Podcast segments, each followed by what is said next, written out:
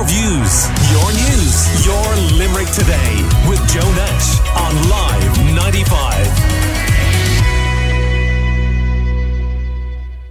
Now we have uh, very well known and former Limerick hurler Joe Quaid with me in the studio, and uh, he's got, I'm sure we'll get around to talking a bit of sport and hurling as well. But uh, he's been appointed as commercial manager for Bibby Financial Services. Good morning to you, Joe. How are you Morning, doing? Joe.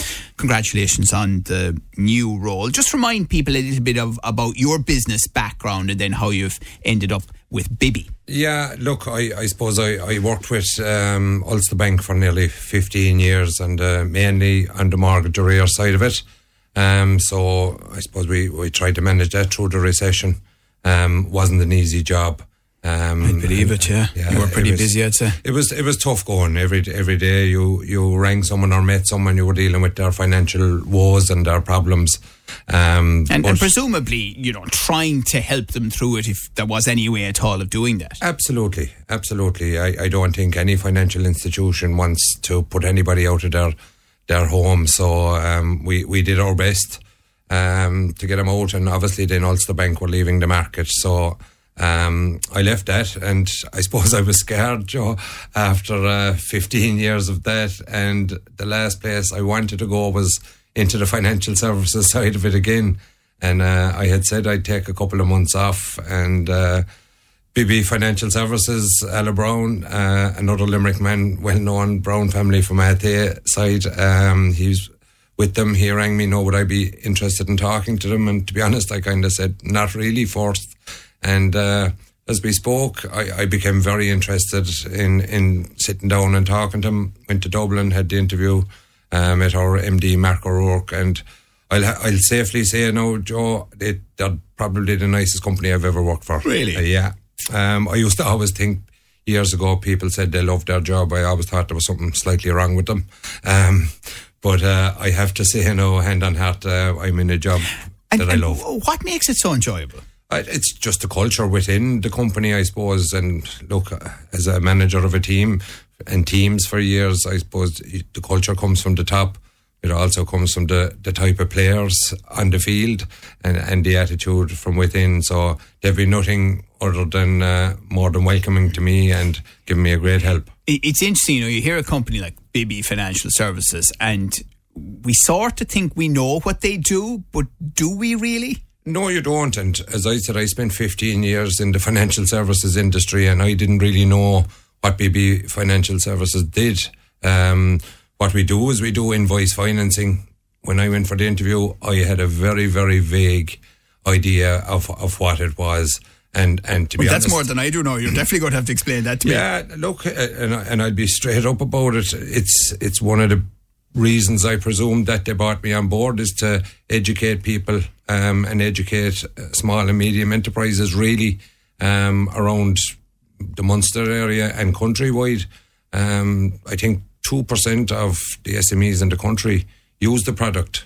Uh, over in the UK, probably 50, 60 percent of it use it. It's like I suppose any company wants to improve their cash flow, and in current climate, cash flow is king at the moment. And I suppose it's managing. And, and it's very important to say that, you know, businesses can be sound, but if they don't have sufficient cash, as you say, rolling through the business to meet their ongoing expenses and cover the things they need to cover, they, they can go to ground very fast. Absolutely, and managing your cash flow is essential to the success of any business.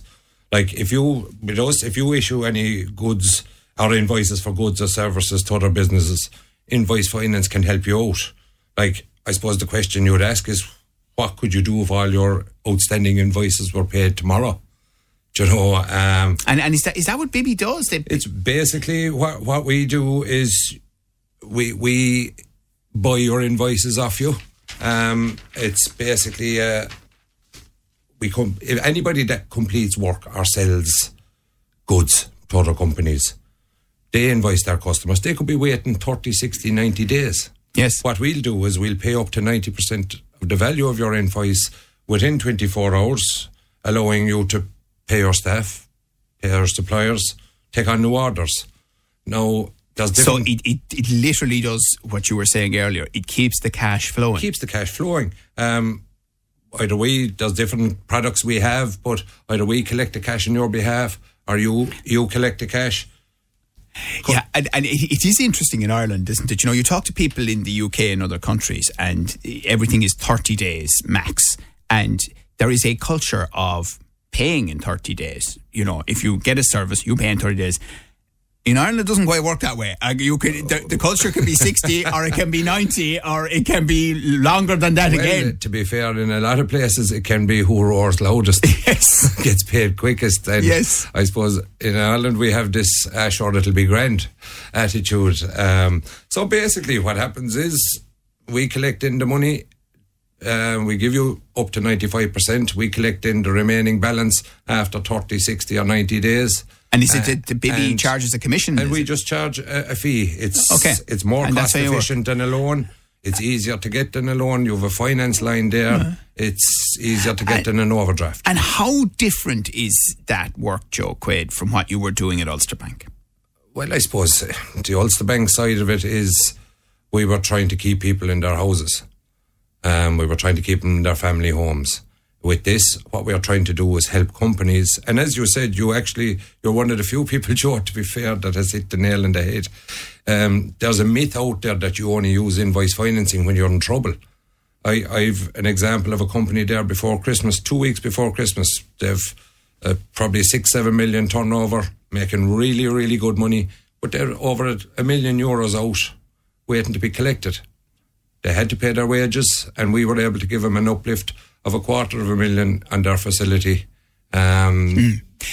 So that they could pay wages and pay suppliers. Right. And, and Joe, I, I mean, did you get a, a queer shock, as they say, when Ulster Bank decided to, to pull out, or, or did you have a sense of it, or Ah, we did. We didn't. Look, we, we could probably see it coming for a while, and the life cycle of the mortgage arrears was always going to hopefully come to an end. But this, look, this has brought me into with Bibby.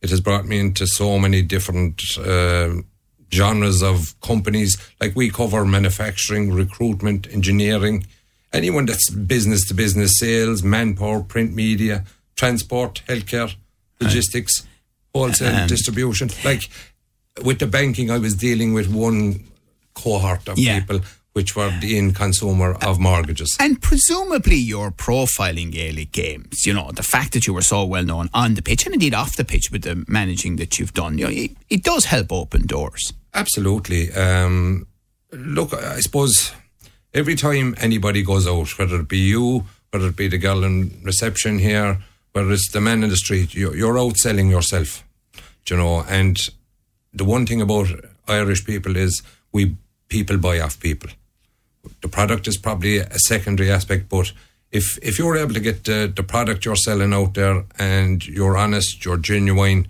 and you've a, you've a genuine compassion for those people's business. I'm only in, in, in this a short while, and to see the help that we have been to businesses and really successful businesses, just to tide them over in, in, in times where, as we say, cash flow is king. And do you find that you know, the first part of most of your conversations are around hurling in general and Limerick hurling in particular. Uh, yeah, that's never going to leave.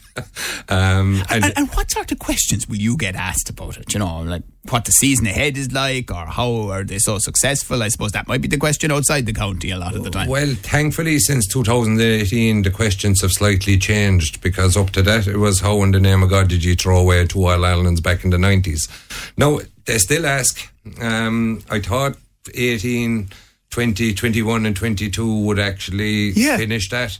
But uh, no. Seriously? Um, I was still introduced in Lanzarote last week.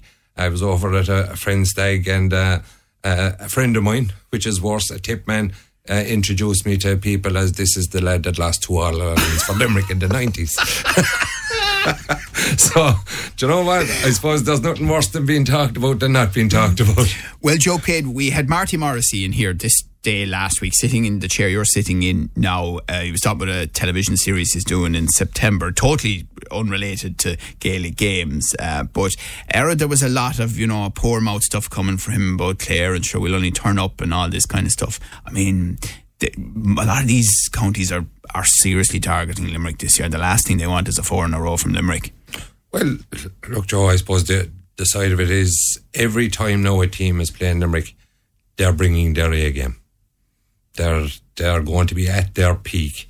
We saw it last year. Waterford came to the Gaelic grounds with their A game. They gave us absolutely everything, but they kind of fell away after that. Clare in in the, the Munster Championship and the Munster final brought absolutely everything. They threw kitchen sinks, back sinks, every kind of sink at us, and they just kind of slipped away after that. The, the energy that that takes from you. But to be fair to the Limerick lads, they're just unbelievable the way that they can. They don't do panic, no matter whether they're up ten, down ten, they're in in the trenches. These guys are just a phenomenal bunch of, of young lads, and you know what? I had I had the pleasure of managing seven or eight of them from under fourteen up to under sixteen, and you know what? Apart from being good hurlers, there they were good people. Right. Um, also, Cian Lynch and Peter Casey coming back to full fitness. I mean, it's like getting two brand new star players, isn't it, for this season? Well, I'll put it like this: Argentina won the World Cup this year with Messi. We won the All Ireland last year without Messi. In Keane. in Keane. Um, and like to be fair, the previous year in the All Ireland, Peter Casey after 20 minutes was nailed on for man of the match. So to get two players back like that is a huge boost, and it has to be. Plus, there's, there's savage talent coming through. You've Cathal O'Neill, who who performed outstandingly well last year. You've Adam English, who I have seen since he was 13 or 14. I think he's the next next one to break through. Um, but and you have a lot of people Joe, that are on about, oh, it's the same team, it's the same team. They're still winning. And also- nobody pushing them off their pedestal, and They still have a hard to break it. relatively young age profile, don't they? Well, the lads Cian Lynch, Sean Finn, Barry Nash, uh, Aaron Gillane, all them lads, Tom Morrissey, I had them. They won the All Ireland under 16s at in 2012.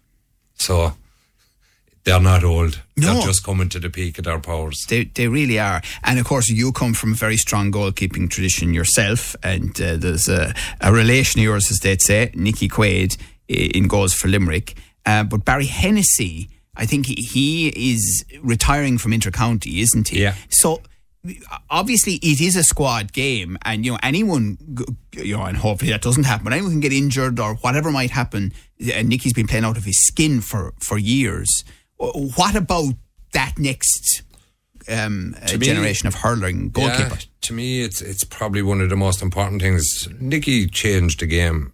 You know, um, I suppose from, from our point of view and the older goalkeepers, um, we're not happy in one sense in that he's actually made goalkeeping look so easy. An art that isn't easy. He has, I would say, nearly perfected it. Um, he's just, he's the linchpin, he's the quarterback, he's the starter of every attack.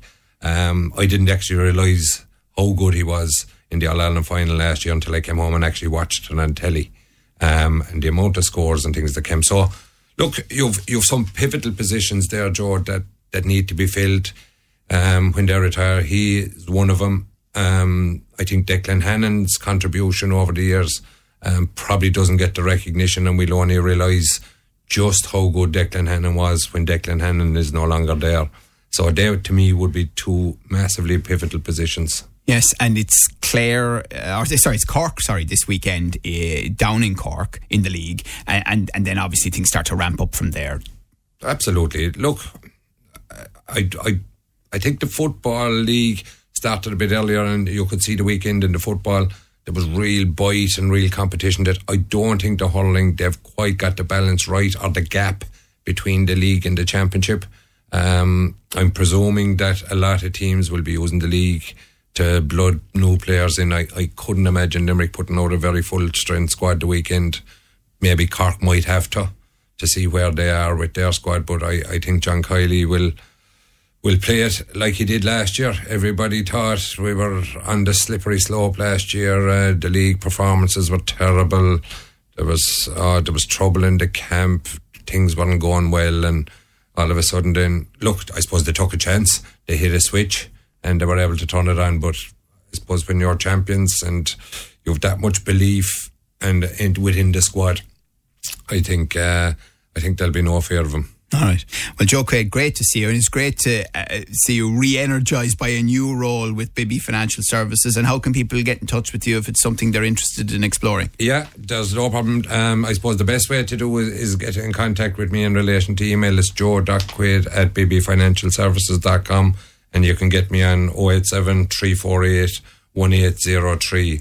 And just to mention, Joe, we we've actually partnered up with Permanent TSB as well. So I know we're their official supplier of invoice financing. And I've met uh, Shane Walsh, uh, Na Piarsaigh man that actually has a county football medal with Na Piarsaigh Intermediates this year, and Sinead Connolly um, around Limerick. So if anybody wants to get in contact with us, um, we're, we're a very, very, as I said earlier on, this comes from the top, we're very, very customer focused. Uh, we want business to do well and if there is a, a mini recession coming, um, we want to be the company to keep the people, keep the doors open, keep the sales going.